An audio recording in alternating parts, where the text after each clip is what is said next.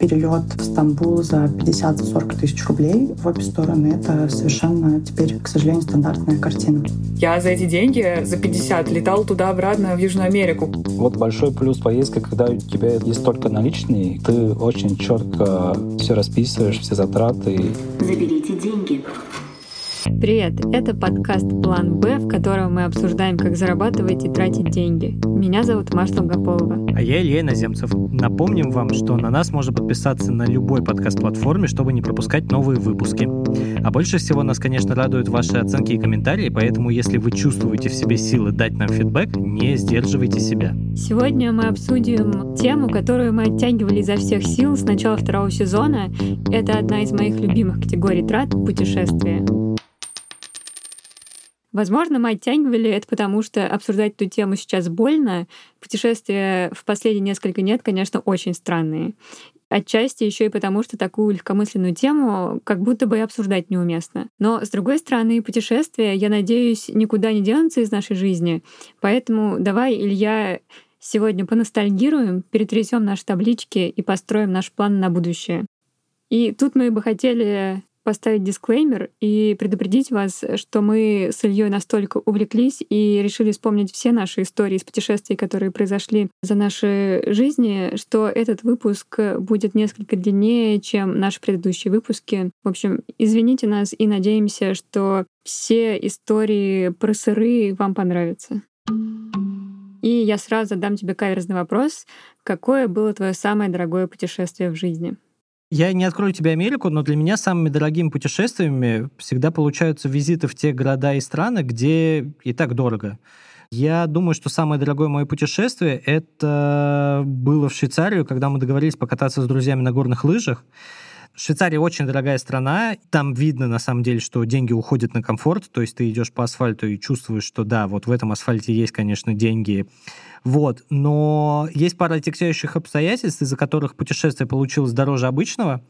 Мы заболели в последние дни поездки, и нам пришлось э, покупать ну, лекарства типа жаропонижающего, ну вот это какие-то порошки, которые такие от простуды. Из-за болезни я еще перепутал даты в билетах на поезд, и мне пришлось дважды тратить деньги. И я как сейчас помню, что я потратил тогда 120 франков вместо 60, да, франк, по-моему, чуть-чуть меньше евро. А сколько ты всего потратил на эту поездку?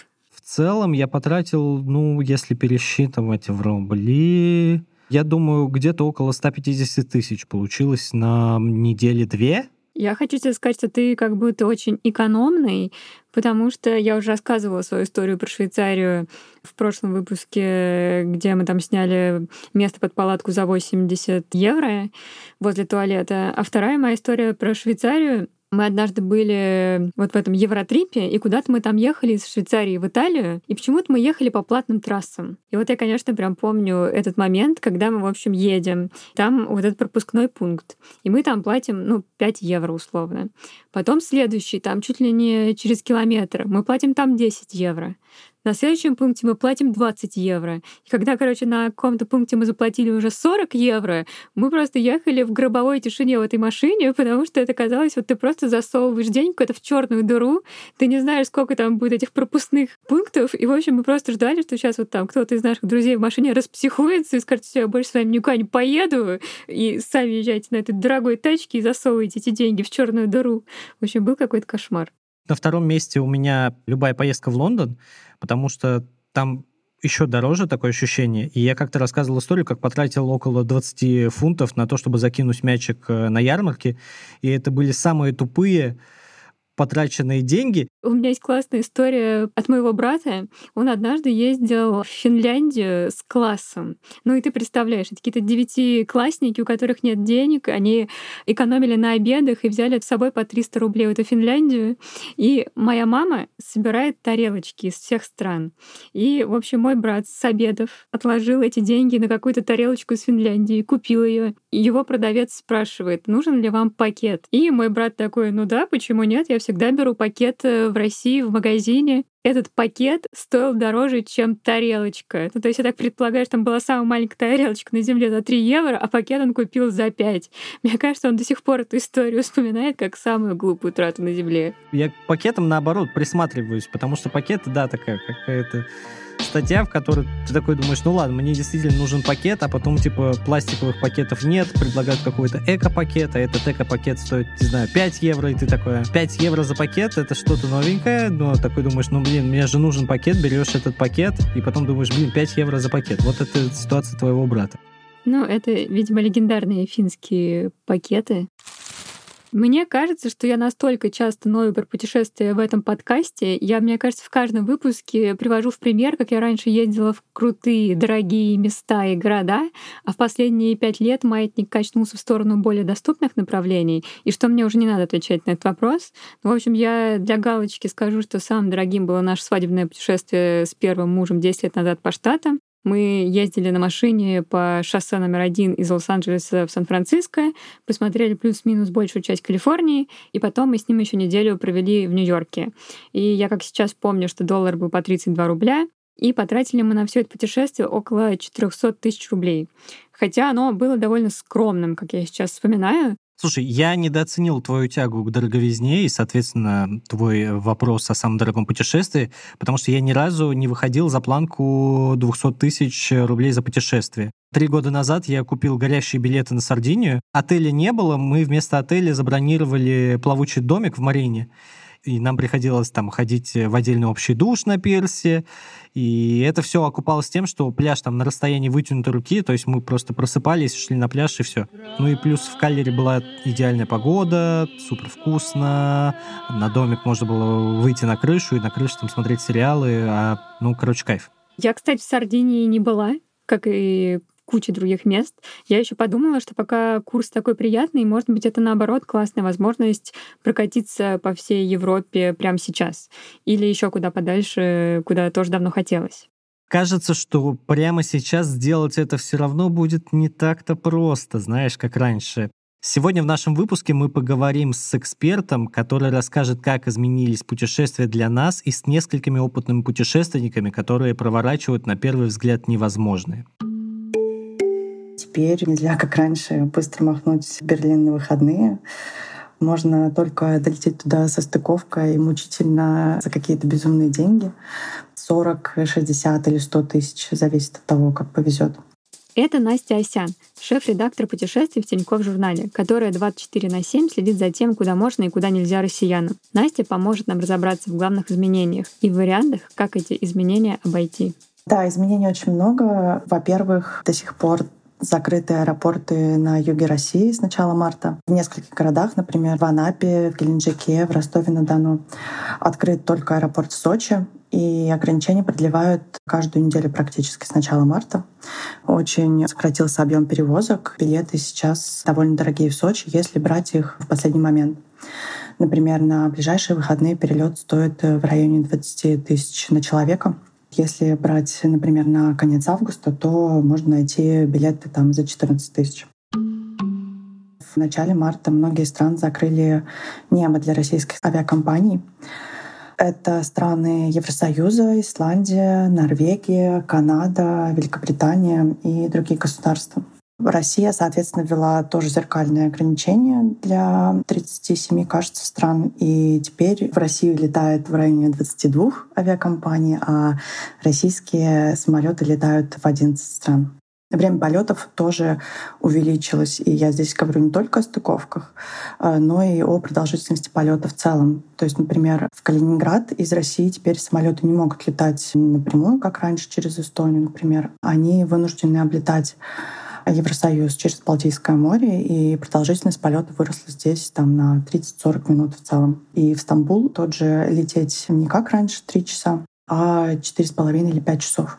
Но это касается только российских авиакомпаний. Те же Turkish Airlines, они могут летать через Евросоюз, и они все так же летят э, через европейские страны, и полет все так же занимает примерно три часа. Вот, но билеты, как правило, дороже перелет в Стамбул за 50-40 тысяч рублей в обе стороны. Это совершенно теперь, к сожалению, стандартная картина. Но здесь тоже есть способы сэкономить. Можно составлять перелет самостоятельно и добираться в другие страны не через Россию, а через ближайшие государства, например, через Беларусь, через Грузию, Финляндию и Эстонию. Соответственно, там родной наш Ryanair за 20 евро это может серьезно удешевить перелет. Если мы говорим про Грузию, авиасообщение с Грузией закрыто ну, уже несколько лет прямое.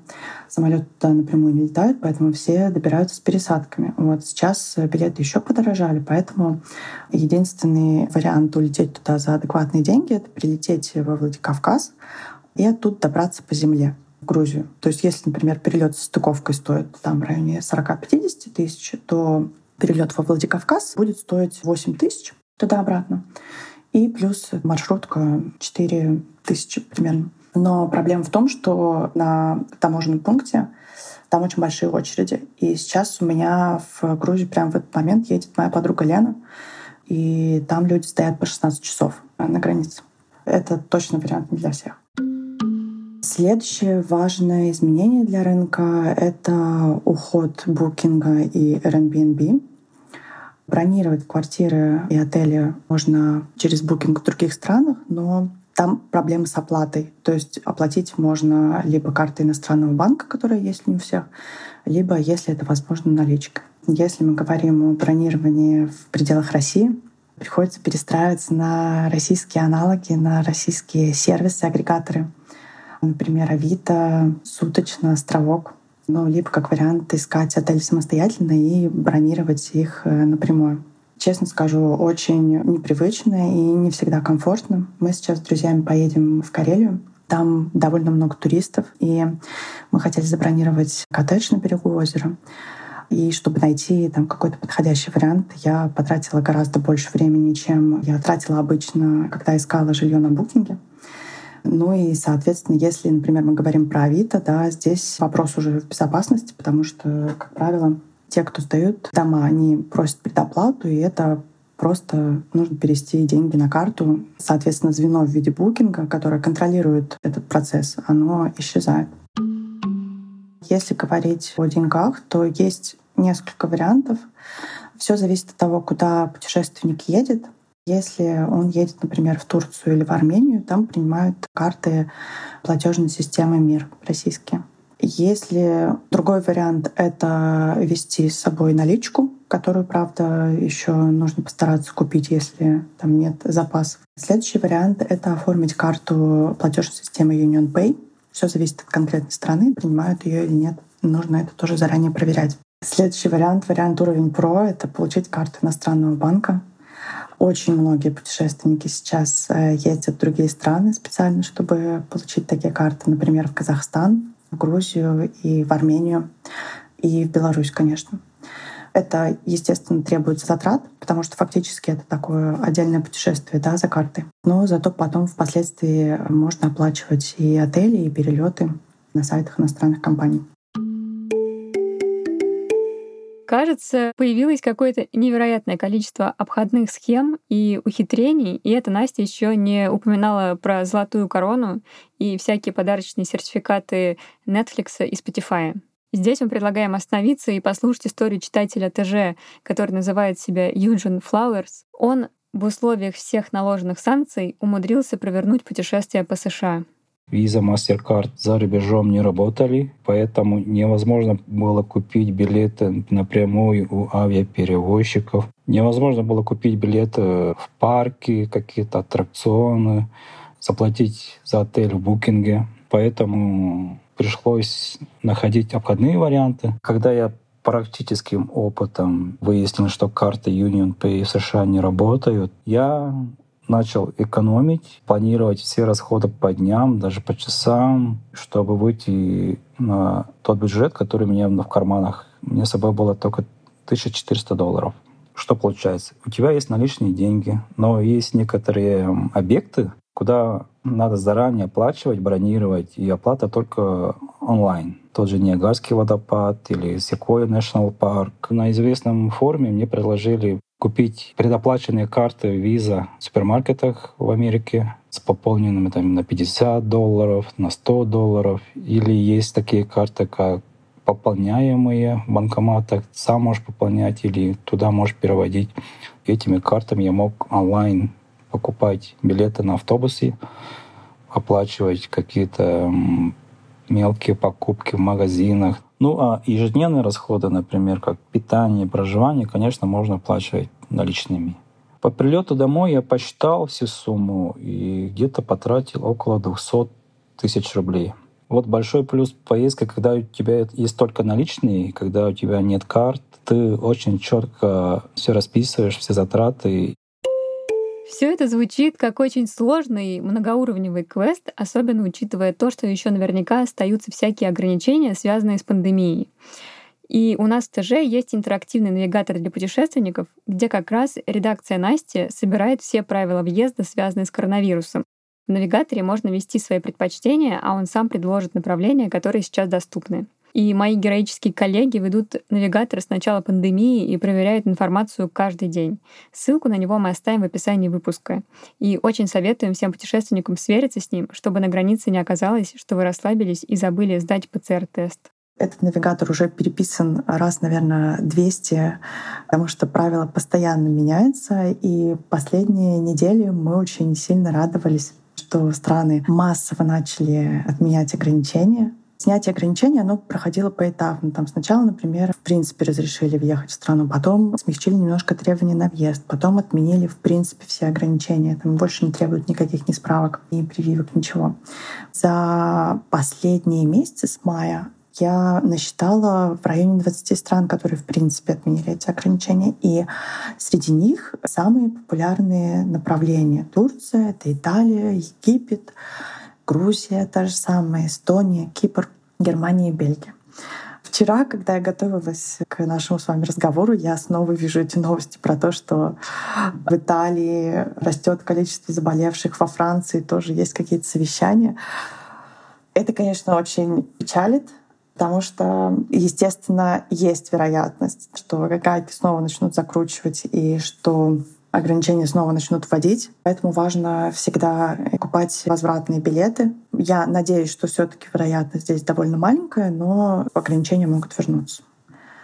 Внутри самих стран ограничения тоже за последние месяцы практически все сняли. Я имею в виду популярные направления. В основном оставляют требования, ну, самые простые, вроде носите маски и там, соблюдайте социальную дистанцию. Еще что важно, что касается всех этих ограничений, в России начала восстанавливать РД, сообщения с разными странами, потому что два года оно практически тоже было на стопе. Ходили поезда в Беларусь, в Калининград, вот, ну, например, с Узбекистаном, с Киргизией, с Казахстаном оно было приостановлено. Вот сейчас это тоже возобновили. Страны начали выдавать визы россиянам. Я имею в виду страны Евросоюза. Это очень радует, потому что достаточно долгое время визы либо не давали, либо выдавали с ограничениями. Например, у многих стран была такая схема, что они, например, записывали на собеседование только тех, у кого был, например, двухлетний шенген. Сейчас ограничения снимают активно, вот прям последние месяцы. И многие популярные у россиян страны, они возобновляют выдачу. Например, Финляндия та же самая, Испания, Греция, Германия. Другой вопрос — это насколько просто ее получить. Потому что очереди, конечно, визовые центры очень большие. Вот. Например, вот Финляндия возобновила выдачу там несколько дней назад — и там еще реально записаться, например, в Москве. Но при этом, если мы говорим про визовые центры в приграничной территории, например, в Петербурге или в Карелии, там записаться уже сложнее. Вот, потому что там люди чаще ездят в Финляндию, и они прям хлынули в визовые центры. И запись там только на август, если не ошибаюсь. Поэтому здесь нужно мониторить сайты визовых центров и заполнять анкету самостоятельно, не нужно этого бояться, это все довольно просто. Это что касается Евросоюза. Есть много стран, куда либо виза не нужна, либо ставят штамп по прилете, либо можно сделать национальную визу, например, как на Кипре. На этой неделе открылась Австралия. Она э, выдает визы, но перелеты туда на цены, конечно, больно смотреть. Вот, потому что в лучшем случае это 160 тысяч рублей на человека, но это нужно лететь практически два дня, там четыре или пять пересадок. Все зависит, конечно, от дат, но там есть, например, самые быстрые билеты там за 600 тысяч рублей. Ну и, в принципе, Австралия очень дорогая. До пандемии у нас автор летал туда, и они тратили на отпуск, кажется, в районе 600 тысяч рублей. То есть сейчас есть вероятность, что это будет еще дороже. Очень часто спрашивают нас про США. США визы в России не выдают, но они принимают российских путешественников в консульство в других странах, например, в Казахстане, в Омане и в Польше. Польша — одно из самых тоже популярных направлений. Записаться довольно сложно. Нужно ловить окна на сайте. Опять же, это возможно, если ну, этим заниматься целенаправленно. Да? Кто-то ловит эти окна там, в течение двух недель, кто-то не может поймать их там, в течение пары месяцев. Я знаю много историй, как визы хорошо выдают на достаточно долгие сроки. Про отказы я слышала то, что было, в принципе, и до пандемии. Могут отказывать айтишникам, могут отказывать тем, кто не смог доказать, что у него много связей с родиной.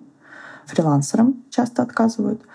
В целом получить ее тоже можно, но только вот такая поездка за визой, она может обойтись еще там ну, в 50-100 тысяч рублей. Поэтому, если подытожить, то по сравнению с предыдущим годом э, все стало гораздо проще здесь.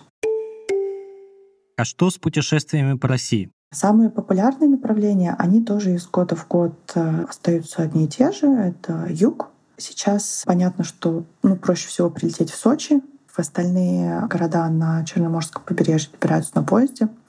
И в этом есть определенная сложность, потому что можно купить билеты только за 90 суток. Это не билет на самолет, который можно купить за несколько месяцев. Видела информацию про то, что в Анапе туристов гораздо меньше, чем в Сочи. В целом, те, кто планировал уехать отдыхать за рубеж, очень многие остались в России. И в целом, если хочется путешествовать, но вы не понимаете, куда вы хотите, мне кажется, что вариант поехать куда-то по России, он э, довольно классный. Есть очень много восхитительных совершенно достопримечательностей. На мой взгляд, цены довольно адекватные, потому что, например, сейчас в Екатеринбург через пару недель можно улететь за 7 тысяч рублей. В прошлом году э, я летала туда примерно в то же время и за тот же срок до вылета смотрела перелеты и купила в итоге перелет за 14 тысяч. Из Москвы в Казань, например, или в Минводу можно улететь за 7 тысяч, в Калининград за 10. То есть для сезона в целом это очень хорошие цены. Плюс у российских авиакомпаний сейчас очень много распродаж. Если, опять же, вы не знаете, куда вы хотите, даже если знаете, то я рекомендую подписаться на их новости, либо рассылки, либо паблики и отслеживать эти распродажи, потому что, ну вот, например, у Аэрофлота сейчас было несколько акций, и можно было на тот же Сахалин улететь за 20 тысяч в сезон. Это классная цена. Еще очень популярна поездки на машине, потому что это дешевле, это проще, и не нужно покупать ЖД-билет, ехать в поезд. Из других популярных направлений это, опять же, Карелия. Там, например, в Сартовале там все разбронировано. Если вы туда планируете ехать, то я очень рекомендую все бронировать за три недели, а лучше больше. Приморье, Камчатка, Петербург, Байкал, Алтай. Все стандартные направления, которые э, два года назад начали развиваться, когда началась пандемия и когда сняли вот какие-то первичные вот эти ограничения. В общем, больно, больно это все слушать. Я вот, честно говоря, просто ненавижу летать. Время в самолетах для меня тянется настолько мучительно долго, просто вот как нигде в других местах каждый раз после очередного ночного перелета с 10 пересадками я клянусь себе, что в следующий раз я возьму прямой билет, сколько бы он ни стоил, и обязательно в нормальное время. Но это просто какое-то проклятие. Эти прямые рейсы столько стоят, что я каждый раз э, понимаю, что я все таки столько не зарабатываю. Ну, знаешь, а мне наоборот нравятся пересадки. Мне вообще нравится находиться в пути, да, потому что связи нет, это какой-то идеальный вакуум, когда можно либо вдумчиво поработать, либо посмотреть что-то осознанно без рассеивания внимания. А вот в пересадках мне нравится гулять по аэропорту. Я все время это рассматриваю как такой квест, к какому гейту нужно дойти, хватит ли у меня времени на то, чтобы забежать в кафе, хватит ли у меня вообще времени на пересадку, да, если там самолет э, опаздывает на полчаса и больше. Вот, и это, ну, знаешь, такой прям какой-то всплеск, не знаю, интеллектуальный, эмоциональный, как угодно. Для меня это как-то все время сопряжено с какими-то прикольными историями. Знаешь, э, однажды за 24 часа я посетил, благодаря вот ночным пересадкам, четыре страны. В другой пересадке я вот успел постричься, и это даже было как-то неплохо. Это было в Мюнхенском аэропорту, и там говорили, за полчаса пострижем вас. Так что, на мой взгляд, самолеты и пересадки не так плохи. Это самая перверт спич, которую я слышала про пересадки и перелеты, Илья. Но в целом я вот, конечно, пытаюсь понять, что ты имеешь в виду. И мне на ум приходит пересадка в Тивате, которая однажды у меня была. Это, конечно, просто идеальная история приключения, когда ты сидишь на работе и такой говоришь, ребята, я сегодня улетаю, поэтому я уйду сразу после обеда. И вот, значит, ты встаешь с рабочего места в два, в 4 ты уже, дай бог, в аэропорту, в 5 ты вылетаешь, и в 7 ты в Тивате. И там как раз такое уже спокойное закатное солнце, и ты ныряешь щучкой в это прекрасное Адриатическое море. И, в общем, с того момента я до сих пор подумываю о том, что, господи, может быть, все бросить и просто переехать жить в Черногорию. В общем, сейчас я думаю, что, возможно, возможно, я предпочитаю автомобили а не самолеты. И вот мы даже думаем с мужем, а можно ли взять тачку в аренду и поехать на ней, например, по Европе. У нас в ТЖ есть автор Денис Митрофанов, который совершил такое длительное путешествие, которое кажется даже более рискованное, чем автотрип, о котором я мечтаю, по Европе. Он проехал на машине из Москвы в Владивосток и обратно. Мы даже сделали текстовый сериал реалити про эту поездку, ссылку на который мы оставим в описании. И вот что Денис говорит про свой подход к путешествиям. Автопутешествие в первую очередь для меня это некий медитативный процесс. Я люблю ездить очень за рулем и особенно на дальние расстояния, и при этом размышлять о различных вещах. Основное, чем как бы характеризуется путешествие на автомобиле, это то, что времени на километры ты затратишь, скорее всего, больше, чем показывает тебе навигатор. Ты захочешь остановиться, поесть, попить, пописать, пофотографировать, э, посмотреть на какие-нибудь красоты или что-то интересное. Плюс 300 километров, например, под Москвой и 300 километров в районе Читы — это абсолютно разные 300 километров, и абсолютно за разное время они проходятся. Под Читой это будет гораздо быстрее, потому что там меньше трафика, например. Еще в автомобиле очень хорошо иметь множество маленьких отделений или кармашков, в которые можно положить телефоны, различные бумажки, еду, мусор и прочее, прочее. Это очень удобно, иначе машина быстро превращается в хлам, зарастает мусором, в котором тебе очень сложно становится что-то найти. И позаботиться о еде важно, потому что хочется кушать, даже не сколько ты хочешь утолить чувство голода, сколько ты хочешь пожевать чтобы не заснуть, а во-вторых, просто пожелать занять себя в дальней дороге. И, конечно же, еще один момент – это ехать не одному, потому что второй человек выполняет функции штурмана, он не дает тебе уснуть, он ищет какие-то интересные места или точки для стоянки, или точки для еды, заправки и прочего-прочего. И вдвоем всегда веселее. Ну, а может быть и больше. Я всегда с собой вожу провода для зарядки. Я всегда с собой вожу какой-то минимум инструментов, чтобы можно было подкрутить пару гаек. Недостатки — это очень устает спина, после чего хочется на массаж или приходится нахаживать много километров по городу, чтобы отойти. Еще один момент — это современная мультимедиа в авто чтобы снять с телефона функции карты и музыки. У меня этого не было, поэтому приходилось немножко страдать и использовать телефон в качестве навигатора и, собственно, в качестве телефона одновременно, что довольно неудобно. Также обязательно должны быть закачаны карты, так как на дорогах зачастую нет интернета, в отличие от городов. Например, между городами спокойно может не быть просто связи, и карта не сможет загрузиться. Устаешь в основном от поломок, пробок и от дальних расстояний.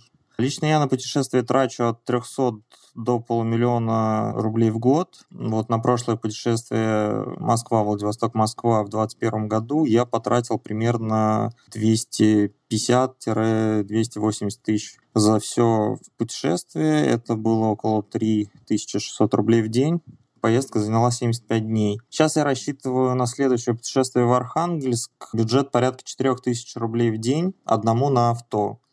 Это минимальные отели, бензин, какие-то простые развлечения типа музеев и еда кафе. Я предлагаю перейти ко второй части этого эпизода и опуститься на самое дно в нашем задротстве и разложить категорию трат путешествия на категории, обсудить каждую из них в отдельности.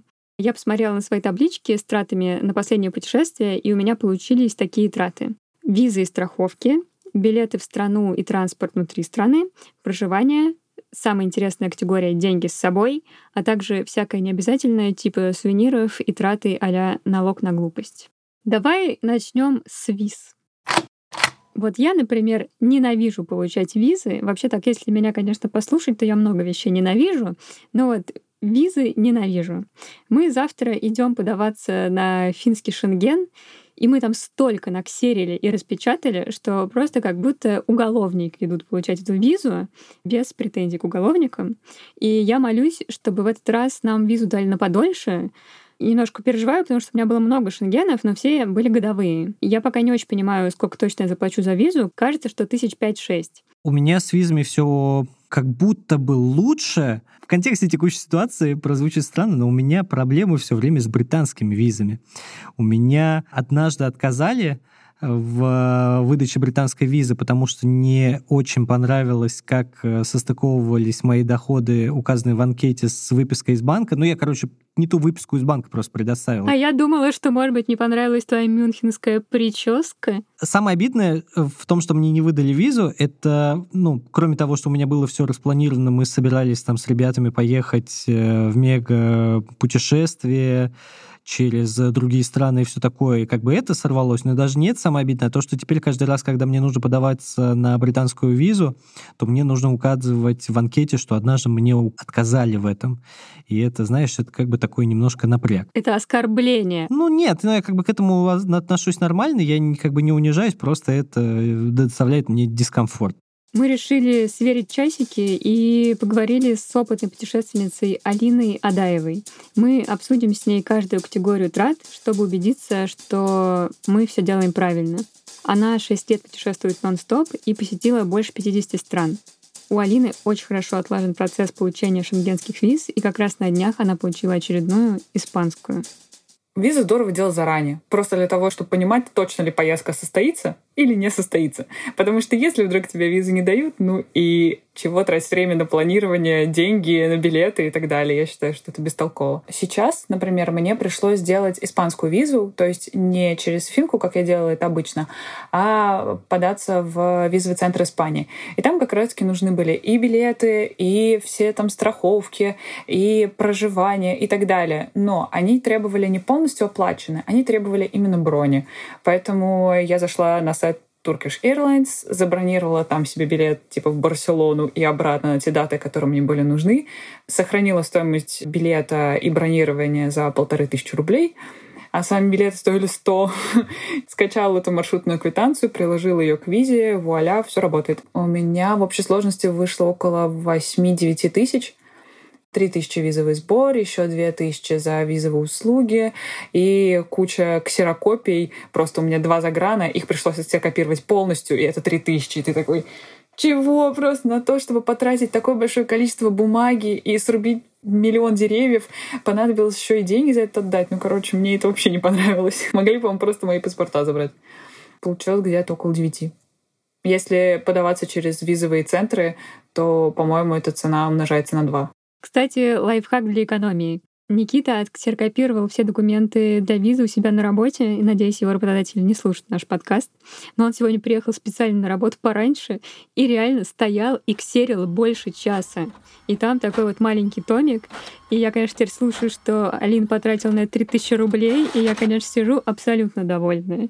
И там какие-то, знаешь, очень странные документы, какая-то бронь отеля, которую я, скорее всего, отменю. Описание путешествия в свободной форме. И это выглядит как сочинение из разряда, как я собираюсь провести лето. Страховка. Кстати, вот на чем наши гости Алины не готовы экономить, так это на страховке. Страховка — это такая гарантия безопасности того, что в каком-то экстренном моменте ты не потратишь много денег или не потратишь много сил на то, чтобы решить свою проблему. Мне очень пригодилось в Марокко, когда я подхватила как-то странным, непонятным образом глазную инфекцию. Я не знала, что делать. И страховка мне за пару часов нашла офтальмолога, говорящего на русском языке в Касабланке. Чего? Я так обалдела, когда они это сделали. Более того, они покрыли мне все расходы на лекарства, да, мне там выписали много лекарств. Это было очень здорово. Они мне сэкономили время, силы, я бы сама ни за что не нашла этого человека. А если бы нашла, то потратила бы на это свой ресурс. Поэтому страховку считаю точно вообще необходимым атрибутом любого путешественника. Вот я думаю, если бы у меня не было страховки на путешествие, то я обязательно бы на чем-то попался. А так она всегда есть, и поэтому я спокоен. В общем, у меня нет особых историй со страховкой. Страховка нужна для того, чтобы возмещать тебе дорогие медицинские услуги за рубежом. И вообще еще лекарства стоят в разы дороже за рубежом, чем в России. В той же Швейцарии тоже я вот пришел в аптеку и говорю, слушайте, вот мне нужен сироп от кашля. И я думаю, ну, сиропы от кашля, они все время стоят, ну, там, в районе 500 рублей, ну, там, типа, ну, может быть, 300. Какие-то там деш- дешевые, там, стоят еще дешевле. А тут, как бы, я беру, и это, там, 15 франков, что там около тысячи рублей. И я конечно, вот на этом не люблю попадаться, и никакая страховка от этого, конечно, не спасает. Ну, кстати, про страховки я стою согласна. Я вот тоже ни разу ими не пользовалась, хотя всегда их оформляю, потому что это обычно обязательное требование для оформления визы. Но, наверное, это хорошо. У меня, кстати, есть теория, что, возможно, нужно оформить э, страховку от э, онкологических заболеваний. Ну, то есть э, кажется, это то, за что я готова платить каждый год очень много, и чтобы это со мной не произошло. Как тебе такой лайфхак? Моя любимая категория трат во всем, что касается путешествий, это билеты. И это единственное, что я действительно люблю покупать. Я прям знаю, что вот если у меня куплены какие-то билеты в какую-то поездку на будущее, то мне прям очень хорошо живется. Обычно, причем планирование дальше билетов э, на самолет не уходит. Я ненавижу выбирать отели, это супер скучно, и ты смотришь вот эти ужасные фотографии наполовину как сцена, или смотришь там какие-нибудь отели, которые сфотканы классно, но стоят там 400 тысяч за неделю. Еще больше я ненавижу планировать, что можно посмотреть внутри страны. Потом я даже не люблю не то, что планировать, а вообще ходить и смотреть всякие церкви. А вот с билетами у меня очень такой спортивный интерес каждый раз. Ну, я тоже отслеживаю всякие дешевые предложения, когда билет куда-то стоит типа полторы тысячи рублей. Такой вообще грех не брать. Ты права, часто бывает такое, что ближе к дате я думаю, ну да, зачем ехать в условный Минск за полторы тысячи? Это все-таки деньги небольшие, если я не поеду, ну, не такая большая потеря. Да и погода там сейчас плохая. Да и вообще, я, знаешь, в Минске был, ну, что там, что там не видел. Ну, купил, да, как бы полторы тысячи, прикольно, но Давно я, конечно, не видела билетов за полторы тысячи. Сейчас я смотрю на цены и понимаю, что пришло, кажется, время что-то придумывать и утолять свой спортивный интерес иначе. И вот пока мы не знаем, каким будет наш следующий отпуск, мы думаем поехать или в Грузию к друзьям и сделать там заодно карты, или поехать в пресловутый Евротрип, пожить и поработать из разных городов Европы, а карту сделать в самом начале, например, в Сербии. И вот я, значит, уже почитываю чаты, как там обстоят дела с очередью на КПП на Верхнем Ларсе. Читаю форумы, откуда лучше выпускают из Минска в Литву или из России в Латвию. В общем, есть такое ощущение, что 90-е возвращаются, и мы прямо вот сейчас уже начинаем ездить на каких-то перекладных. Мне куда важнее, например, из Риги путешествовать в Москву и обратно, и в нынешних условиях это квест, который вообще не приносит никакого удовольствия. Я ехал в Москву на автобусе, и там я собрал просто все стереотипы, которые можно было словить в автобусе. Пожилые люди, которым просто неудобно в автобусе находиться, и они об этом этом рассказывают. Ночные болтуны, то есть те люди, которые, вот знаешь, э, проходишь границу, там 3-4 часа утра, хочется немножко поспать, вот, а эти люди начинают обсуждать какие-нибудь юридические приколы. Плохой запах, вообще, типа, 16 часов э, сидя в пути, э, в ночь, включая границу, на которой ты 4 часа находишься, в каком-то маленьком непонятном помещении. Единственное, что я вот из стереотипов не встретила, это маленьких хороших детей. Хотя, как назло, я вот к этому был готов благодаря тому, что у меня дочери чуть больше года. Ты вот сейчас все это рассказываешь, и я вспоминаю, что у меня на самом деле довольно большой опыт путешествий на автобусе, потому что когда я была бедной студенткой, то я ездила часто в Москву. Самое дешевое это было поехать на автобусе и ехать там тысяч километров. То есть, мне кажется, примерно столько же, сколько и до Риги. И, господи, я сейчас это все вспоминаю, и это просто как вьетнамские флешбеки, потому что я научилась складываться как-то клубочком и спать, в общем, на этом сиденье, и как ты там себя привязываешь шарфом, чтобы колени не падали. И, в общем, это просто какой-то кошмар. Я в какой-то момент даже написала статью, типа топ-обзор туалетов на юге России, который ты, в общем, проезжаешь там вот по этой трассе. Ну, то есть там вот просто все самые, прости господи, грязные вот эти вот дырки на земле я видела. Это просто какой-то кошмар. Конечно, вот сейчас я не рада тому, что я хочу удовлетворить свой спортивный интерес и вот начать снова так путешествовать. Ну да. И вот что нам рассказала про стратегию покупки билетов Алина. Если раньше я сама выбирала билеты как можно дешевле или, ну окей, несколько пересадок подойдет, то сейчас я стараюсь выбирать те рейсы, где я хотя бы могу быть уверена, что они либо состоятся, либо я смогу, если что, вернуть, отменить и что-то с этим сделать. Для этого я стараюсь покупать, во-первых, билет на сайте авиакомпании, так, чтобы можно было есть что напрямую написать в поддержку, напрямую просить возврат. Или я читаю, конечно, там условия бронирования и все с этим связанное. По поводу VPN, что сейчас, например, на Skyscanner, если ты летишь из России, он тебе покажет, что, слушай, мы Россию не обслуживаем, ты не можешь так сделать. Aviasales покажет, но Aviasales покажет тебе агрегаторы только, например, там тот же самый «Купи билет», которые закладывают в стоимость э, зарубежных авиакомпаний валютные риски. Например, совсем недавно, я буквально позавчера, покупала билет из Будапешта в Барселону.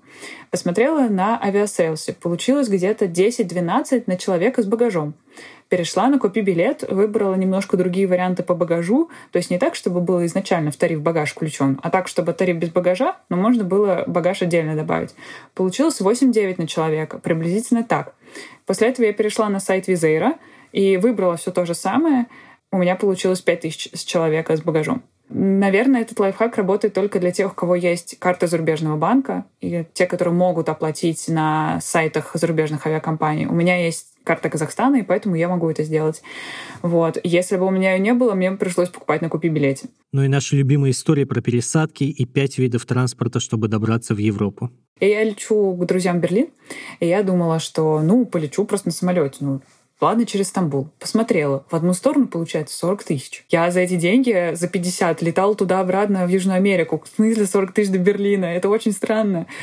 После этого я долго думала, как же в итоге поехать, и как раз-таки тоже решила ехать через Минск и Вильнюс. У меня получилось 3000 самолет до Минска, э, полторы тысячи автобус из Минска в Вильнюс, ну, ночью в Вильнюсе на то, чтобы там передохнуть, э, пережить все происходящее, ладно, еще полторы тысячи. И из Вильнюса в Берлин самолет получилось, по-моему, где-то 5. В общей сложности мой путь до Берлина стоит 12 тысяч. Разница, по-моему, огроменная. 28 тысяч на том, что я потрачу на день больше. Это как раз-таки про то, чтобы понимать, какими ресурсами ты обладаешь. Если у тебя есть время на то, чтобы поехать чуть подольше, тогда у тебя получится сэкономить. Если бы мне нужно было лететь как можно скорее, то, конечно, мне пришлось брать э, эти билеты Turkish Airlines за 40 тысяч, зато я бы прилетела быстро. Сколько закладывать на билеты? Долететь до Стамбула минимум 15. 15-20. И плюс все остальные рейсы. Ну, то есть, если полететь в Европу, это еще будет 10. Если это полететь в Америку, в Южную, Северную, плюс еще 30.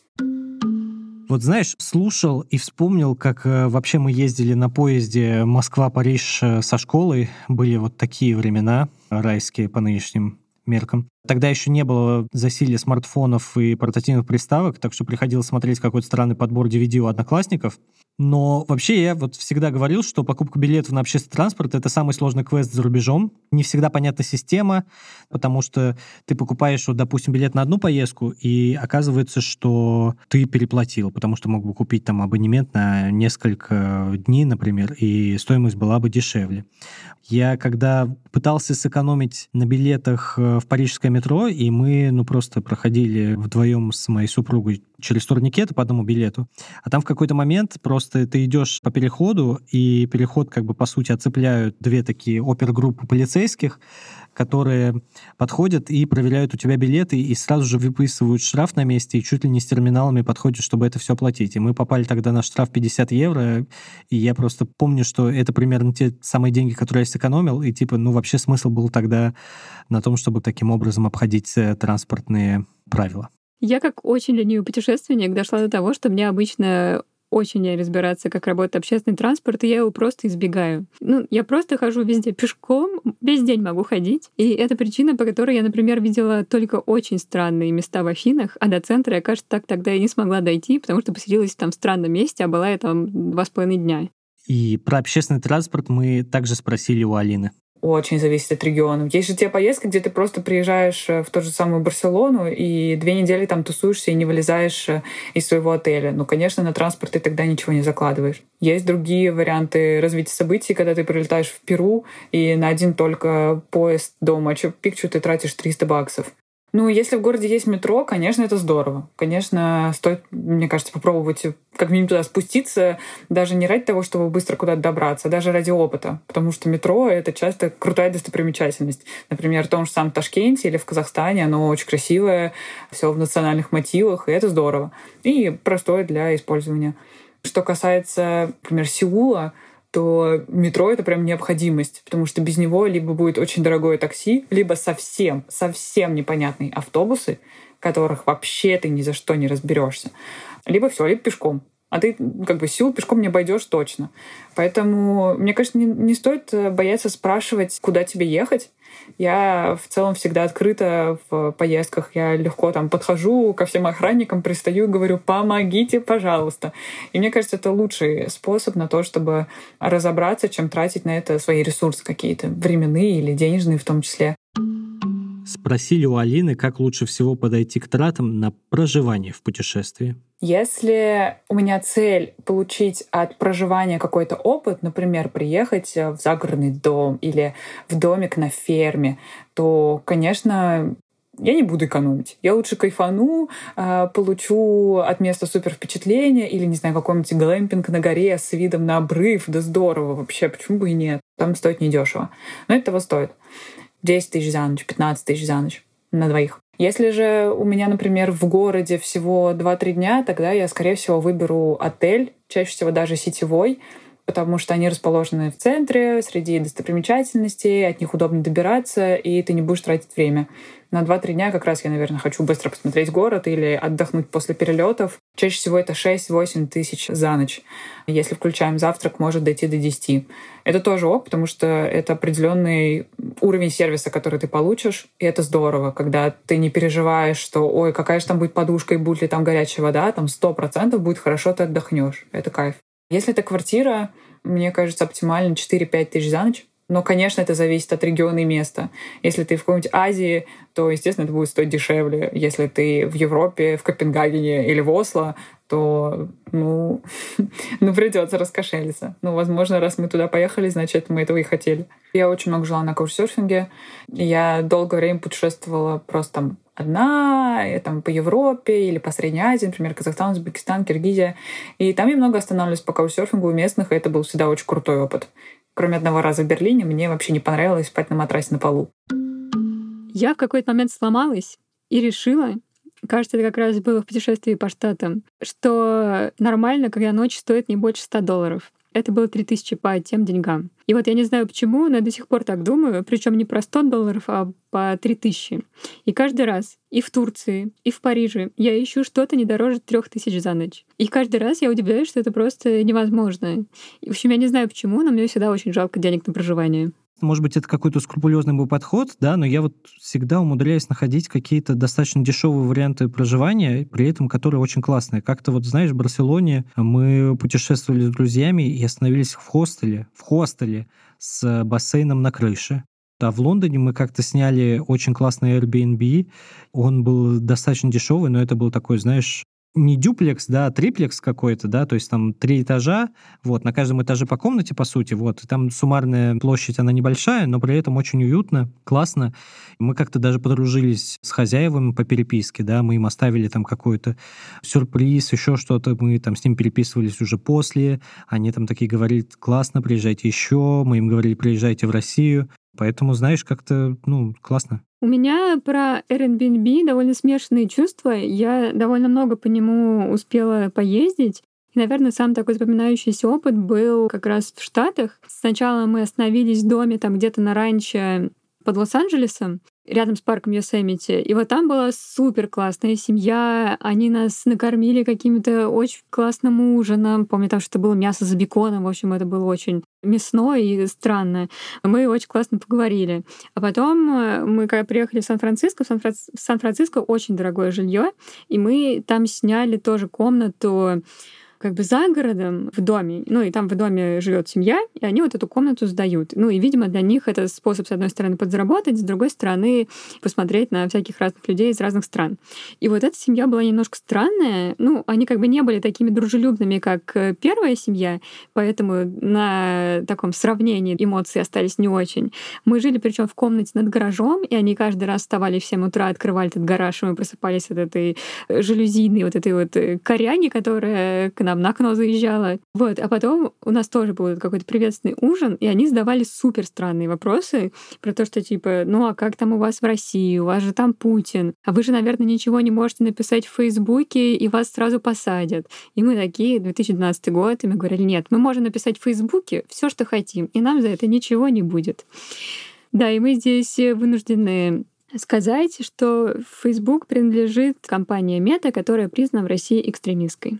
Вот, и, в общем, с того момента я стала таким более человеком-интровертом, и мне довольно тяжело эмоционально вот вкладываться во все эти смолтоки и какие-то новые знакомства, поэтому в последнее время я предпочитаю не связываться с Airbnb, путешествовать инкогнито, оставаться всегда в гостинице, где круглосуточная стойка регистрации, и, в общем, там не надо ни с кем никаких вот этих эмоциональных связей устанавливать. При этом еще с Airbnb такая штука, что ты приезжаешь ночным рейсом в незнакомый город, идешь пешком из аэропорта, но это, конечно, классическая я, а потом еще стоишь и орешь на всю улицу, в, на какой-то балкон, чтобы там к тебе выглянули и тебя встретили. И, в общем, это, конечно, не супер комфортно. Для тех, кто не так, как я, боится устанавливать эмоциональные связи, есть классный вариант жить бесплатно — это обмениваться домами с другими людьми. Давай послушаем путешественницу Марию Барабаш, которая уже около 12 лет вместе с семьей из пяти человек путешествует именно так. И сначала Марию мотивировала только экономия на проживании, но потом она, что называется, втянулась. И сейчас у нее за плечами больше 30 обменов. Обмен домами — это такой процесс, когда вы выбираете партнера вот по обмену, и либо одновременно вы едете к этим людям, они едут к вам, либо есть варианты также не одновременного обмена домами, когда вы приезжаете, допустим, сейчас, а люди, ну, допустим, они уехали там на дачу или в гости, или, ну, в общем, их дом свободен, но сейчас им к вам не нужно. Но вы как бы остаетесь им должны, допустим, там неделю или две недели, в зависимости от вашей договоренности, и вы, соответственно, потом принимаете их в удобное для них время. Мы состоим на сайте homeexchange.com.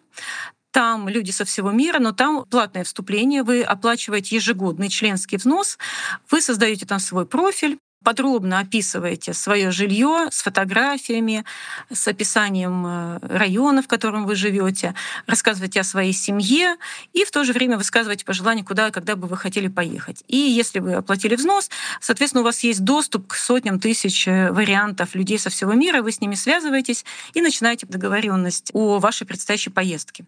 Иногда э, приходится послать 100 писем. Это такая, знаете, отдельная работа. И, соответственно, получить, допустим, матч, ну, как бы, да, совпасть только с одним из этих людей, потому что вы должны совпасть и по месту вам обоим должно быть интересны места друг друга, и по времени. Мы, например, поскольку у нас дети, мы всегда ограничены в основном э, школьными каникулами, да.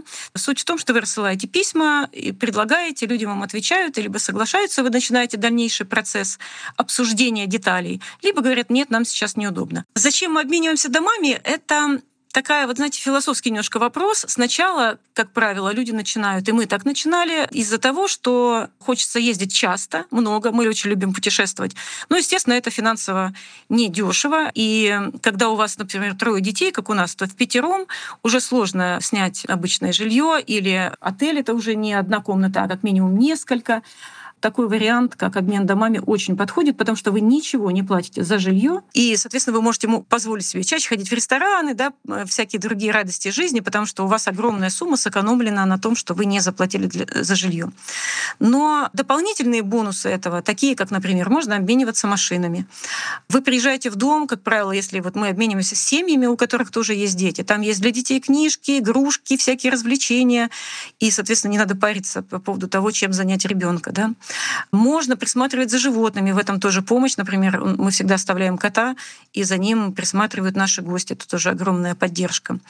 Но для нас, я вам скажу, самое главное во всей этой истории сейчас даже не финансовая, не возможность сэкономить деньги, да, а то, что вот наши дети, они растут с ощущением, что мир, хотя очень большой, и разный, да, это не мир розовых пони, но в целом он все таки добрый и открытый. И в любой стране, с любой религией, с любыми разными традициями, да, языком, вы всегда можете найти единомышленников, таких же, как вы, людей, которые вот радостно откроют вам дверь своего дома, да, с удовольствием станут вашими гостями. Я считаю, что в наше время, когда нас активно разъединяют, любая объединяющая идея, она очень важна и очень ценна. И вот идея обмена домами, она как раз таковой и является. Поэтому для нас, для нашей семьи это немножечко глубже, чем просто сэкономить деньги. Ну что, Илья, сколько обычно ты берешь с собой командировочных? На самом деле не так много. Есть вот эта вот психологическая отметка, да, допустим, 100 евро, 100 долларов, 100, там, 100 фунтов. Вот, но чаще всего, конечно, я там меньше как-то трачу. Допустим, в один день я потрачу там 40 евро, да, тогда в следующий день я могу там потратить 140, грубо говоря. Я там трачу, ну, короче, у меня накапливается там какая-то сумма, и в итоге, ну, как бы я не выхожу за пределы вот этих 100 евро, и это позволяет мне как-то сохранять в там двухнедельных поездках какой-то нормальный бюджет. Но в новых условиях я, кстати, не знаю, как там это могло бы быть. Обычно я ставлю лимит, сколько мы можем потратить в день в рублях, типа там 2, 3, 5, 10 тысяч, в зависимости от того, какой длительности поездка и где это все происходит. И я просто слежу за тем, чтобы за рамки лимита не выходить. И то есть получается, что если запланирована на день какая-то дорогая активность, то мы едим что-то поскромнее, готовим сами себе и все такое. А если ничего такого нет, то можно поесть в классном месте. Ну и вообще, кажется, что считать деньги в путешествии не хочется, потому что я их довольно много считаю в обычной жизни, и поэтому такая система лимитов больше всего подходит мне. То есть там можно, грубо говоря, там кинуть эти 100 долларов в сумку, ничего с собой больше не брать и тратить до тех пор, пока эти 100 долларов в сумке сегодня не закончатся. А вот что советует Алина. У меня почти всегда получалось так, что сколько я трачу в обычной жизни в Москве или в Петербурге, столько же примерно я трачу и в поездках. В каком дорогом регионе просто стараюсь чуть экономить э, или выбирать места не такие дорогие, или иногда готовить. А в Азии я пускаю себя во все тяжкие и заказываю по 4 блюда, потому что почему бы и нет. Иногда клево поесть на рынке, иногда круто купить продукты в супермаркете и взять, не знаю, как во Франции, например, мне безумно нравится, у них готовая еда, которая есть в супермаркетах, там такие крутые салаты всякие, и ты берешь вино, берешь сыр, берешь этот салат, идешь к реке и просто наслаждаешься жизнью. И для этого тебе не нужно миллион долларов. А иногда действительно хочется сходить в крутой ресторан, который еще там в рейтинге отмечен как один из самых классных. Там в Южной Америке таких очень много. Действительно не хочется упускать такую возможность поесть там и какой-то новый опыт получить. Вот, поэтому, мне кажется, правда за разнообразием. Есть еще одна категория трат. Это траты на сувениры. Скажи, Илья, есть ли у тебя такой грешок? Я понимаю, что в последнее время становится меньше, потому что раньше сувениры это ты заходишь как бы в сувенирную лавку, ну, особенно, я не знаю, в каком-нибудь достаточно молодом возрасте, ты думаешь, ну, сувенир, да, действительно, это то, что вот, вот эти вот лавки сувенирс, э, которые есть duty free или где-нибудь на центральных улицах, ты такой думаешь, о, привезу-ка я Эйфелеву башню на брелке кому-нибудь. Вот. И это стоит, причем, ну, там, какие-то заоблачные деньги на самом деле, да, то есть этот брелок, который сам по себе стоит там не больше евро, он там типа стоит 5 как-то вот уходишь и ищешь какие-то вот, ну, прикольные вот эти все вещи. Мы ходили в Берлине как-то на блошиный рынок, и там вот искали какие-то сувениры. Но вообще у меня с сувенирами есть достаточно неприятная история. Это было еще до того, как ввели санкции, эмбарго на ввоз э, сыров из рубежа. Но при этом мы все равно как-то решили привезти сыр из Франции, и у меня потеряли багаж с этим сыром как бы все бы ничего в этой истории, потерялся и потерялся, бог с ним, но этот багаж нашли, и типа такие, знаешь, э, приводит чемодан, и я такой думаю, как бы мне его открыть так, чтобы не спровоцировать какую-то бактериологическую катастрофу на территории места моего проживания. Ты знаешь, я думаю, что мы должны просто ввести какое-то правило, и все, кто нас слушает, должны к нему прислушаться. Просто не покупаем сыр в поездках, не покупаем.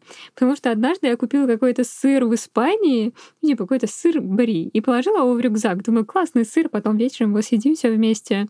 И, в общем, в рюкзаке там были навалены вещи, я туда же в какой-то момент кинула iPhone, потому что, ну что там, Digital Detox, все дела, такие классные места смотрим. И, в общем, прихожу вечером домой и понимаю, что телефон больше не включен включается, не включается. И, в общем, он был абсолютно пропитан вот этим вот пахучим соком сыра бри. И, в общем, я потом в Москве его понесла в ремонт. И, конечно, вот эти ребята-мастера очень сильно удивились, когда вскрыли его. Да, в общем, я теперь сыр не покупаю нигде. В какой-то момент я вообще перестала что-либо привозить из поездок, потому что у меня была просто травма. Мы начали путешествовать с моей мамой, когда мне было, наверное, лет 16, и мы поехали в Италию. И потом мы каждый год ездили там в Испанию, еще куда-то, в общем, каким-то таким вот европейским странам. И тогда еще в России не было так много магазинов, а я очень любила вещи. Я любила нарядно одеваться, прости господи. В общем, мы когда с мамой ездили вот в эти страны, я там просто приходила и покупала всю Зару. Все вот такие магазины были мной ограблены, потому что можно было купить там футболку за 1 евро на распродаже. Это будет такая футболка, которой ну, ни у кого нету в моем несчастном Волгограде. И, в общем, мы с мамой постоянно летали с каким-то бешеным перевесом. У нас был с ней чемодан, огромный серый самсонайт. Вот у него, кажется, помещалось килограмм 30. В общем, всегда был какой-то бешеный перевес. И я помню момент, когда, в общем, я купила какое-то дикое количество вещей, и там даже чемодан этот не закрывался, и там был перевес, и сказали, давайте делать что-то с этим перевесом. И, в общем, мы с мамой надели на себя все. У нас почему-то с ней были банные халаты, которые мы на себя надели. Мы обмотались какими-то полотенцами, которые у нас с собой были. А в карманы этих банных халатов я положила огромные коричневые туфли на деревянной танкетке. И, в общем, у нас все равно был этот чемодан, который весил 30 килограмм, а я весила, наверное, тогда 45. И, в общем, мы с мамой еще опаздывали, естественно, на поезд до Волгограда. И в какой-то момент этот серый самсонайт покатился вперед меня и укатился с платформы и потянул меня вниз под поезд. В общем, я не знаю, откуда у меня взялись такие силы, но я вытянула этот чемодан. В общем, это был такой стресс, и это был первый раз, когда я видела, что мама пила водку, потому что она пошла в вагон-ресторан и пила там водку, а моя мама не пьет вообще в принципе. В с того момента я ничего из поездок не привожу. Так, ну что, у нас остались еще трат на аэропорт, и я точно знаю, что чтобы сэкономить в аэропорту, нужно всегда приезжать туда сытым. И я не знаю почему, потому что каждый раз мы туда приезжаем голодными. И каждый раз берем там эту картошку, крошку картошку за 800 рублей или чего еще хуже. Вообще мне хотелось бы разобраться, почему еда в аэропорту стоит как на вершине какой-нибудь труднодоступной горы. Слушай, я поддерживаю твою такую злость по отношению к ценам, но для меня это часть опыта ты когда вот идешь в кафе российского аэропорта, где цены в два раза выше, чем если ты пойдешь в это кафе не в аэропорте, я вот в этот момент понимаю, вот оно, путешествие началось. Вот с такими ценами нам придется сталкиваться, и это, знаешь, это такой как бы стартовая точка, с которой все как-то и идет дальше. А вот короткий лайфхак от Алины. Не про еду, а про воду в самолете. Я всегда стараюсь с собой пронести на борт воду, даже если это нельзя, я всегда пытаюсь это сделать, а когда мне ловят и говорят, так нельзя, я прям при них выливаю воду в мусорку и беру с собой пустую бутылку. В эту пустую бутылку в самолете прошу налить воды. Потому что я много пью, особенно в самолете, мне всегда этого очень хочется, а покупать за там, 5-10 евро бутылку воды я считаю диким расточительством. Тем более мне одной не хватит. Наверное, моя самая глупая трата — это то, как я однажды пропустила рейс на самолет. Я супер организованный человек и обычно очень четко все планирую. В общем, кажется, что для меня пропустить что-то это просто невозможно. Но при этом мы с моей подругой Машей однажды летели в Сочи. Мы приехали заранее и все такое, но мы почему-то с ней подошли к гейту на одну минуту позже по часам людей из авиакомпании, и они нас не пустили. Я так понимаю, что это был как раз прецедент овербукинга, когда компания просто продает билетов э, больше, чем есть мест в самолете, и потом кому-то просто отказывает, э, кто пришел э, позже. Слушай, звучит как подстава пытаюсь вспомнить какую-то глупую трату такого рода, не могу. Ну, то есть для меня это, скорее всего, что на импульсе что-то или, знаешь, во время болезни в каком-то таком состоянии. Но давай дадим слово Алине. Чаще всего обиднее, когда ты идешь в какой-нибудь дорогой ресторан, тратишь там деньги, а в результате оказывается вообще не очень вкусно, и мама готовит много лучше. И вот это вот обидно становится. В Бразилии я разочаровывалась в каждом кафе, в котором ела просто в каждом. Я не знаю, как можно было так плохо готовить. И после, наверное, дня третьего или четвертого в Рио я питалась исключительно фруктами, потому что что-что, а фрукты там очень крутые там огромный размером с две ладошки, наверное, авокадо, маракуя, как будто кастрюли, из которой можно пить. И вот на это мне было не жалко тратить деньги. А на любое ресторанное посещение мне было вообще жаба душила, потому что ты понимаешь, что вот это пережаренное, переделанное какое-то мясо с жирными бобами, еще чем-то, зачем это нужно, мне было неясно. Зато, например, в Аргентине мне всегда хотелось тратить еще и еще, потому что стейки там просто потрясные, а стоят дешевле, чем в Москве. Напоследок мы попросили Алину составить личный топ стран, которые ей особенно запомнились. Мне безумно нравится Казахстан. Я считаю его супер крутой страной и для жизни, и для впечатлений в том числе. Там очень разнообразная природа, особенно вокруг Алматы. На расстоянии 200 километров есть все. Есть озера, как в Швейцарии, есть невероятные степи, цветущие поля, четырехтысячники и какие-то дикие каньоны круче, чем в США. Это прям вообще поражает мозг и воображение. Я очень впечатлилась ЮАР, прям и Кейптаун сам по себе, вообще окружающие тоже регионы. Мы катались там на машине, и в том числе на ТЖ писала об этом статью. Прям для меня это точно страна в топе. Аргентина для меня тоже в топе. Наверное, и для жизни, хотя я там еще не жила и еще пока не знаю, но этой зимой планирую попробовать. Но для путешествий точно северный регион, особенно ближе к Андам, ближе к Чили, к Боливии, там невероятно здорово там красиво, там вкусно, разнообразно и не очень дорого. Так, ну что, Илья, я думаю, с нас теперь тоже нужен какой-то личный топ. На меня неизгладимое впечатление произвели Штаты. Я всем советую туда съездить. Наверное, это что-то такое поколенческое, когда ты вот это все видел в кино с самого детства, и вдруг ты оказываешься в ужасно знакомом для себя мире. На втором месте у меня, наверное, Англия. Я обожаю английскую культуру, представлять, как я там пью из э, английского фарфора и все такое. Плюс для меня там самое красивое место на Земле — это Бичи Хэт. Такие меловые скалы с обрывом, и это еще излюбленное место всех самоубийц. Они приходят э, кончать жизнь самоубийством вот в этом великолепном классном месте. В общем, там еще куча крестов. А вот на третье место мне, честно говоря, очень сложно что-то придумать. Предлагаю взять что-то попроще. Например, я просто обожаю наш подход на Бзерпинский карниз, до которого супер просто дойти, например, от канатки «Газпрома» на Красной Поляне. Наверное, лучшее место, которое мне больше всего нравится, это Швейцария, потому что это удивительная природа, Плюс это реально пенсионерский край, но для моего ритма жизни это как раз подходит. То есть там все очень дорого, мало приспособлено для молодежи, но при этом все супер удобно, нигде никаких проблем чаще всего не возникают, все супер дружелюбные, вежливые и как-то, ну, везде удобно. Вот ты просто еще говорила, что вы по Швейцарии на машине путешествовали. На мой взгляд, это ошибка, потому что вы переплатили за машину и бензин, а можно было путешествовать на поездах, потому что поезда в Швейцарии вообще это отдельная какая-то лига. Мне кажется, это, наверное, только в Японии они могут сравниться, но в Японии я вот еще не был.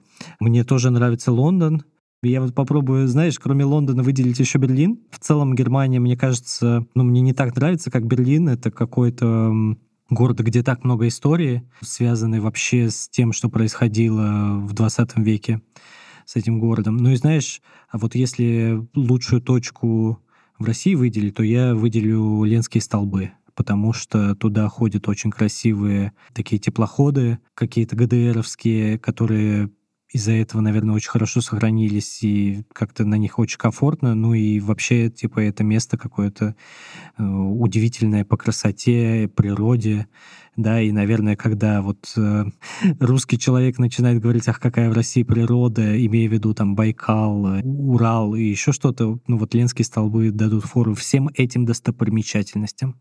Мне кажется, всегда еще так глупо это все описывать словами, потому что ты никогда в жизни не сможешь это писать. Ну как это на самом деле прекрасно.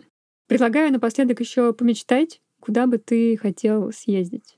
Слушай, да и вот из Лиги куда угодно можно уже поехать, да, из тех европейских э, городов, куда раньше было дорого, сейчас уже как-то не так дорого. Я думаю, там вот я видел э, билеты в Рейкьявик. Тысячу рублей? 3 800, вот, но тем не менее. В США хочется еще раз побывать, потому что я не был там с э, супругой ребенком. Но и вообще мне нужно, вот знаешь, путешествие с ребенком, как-то вот это все учитывать.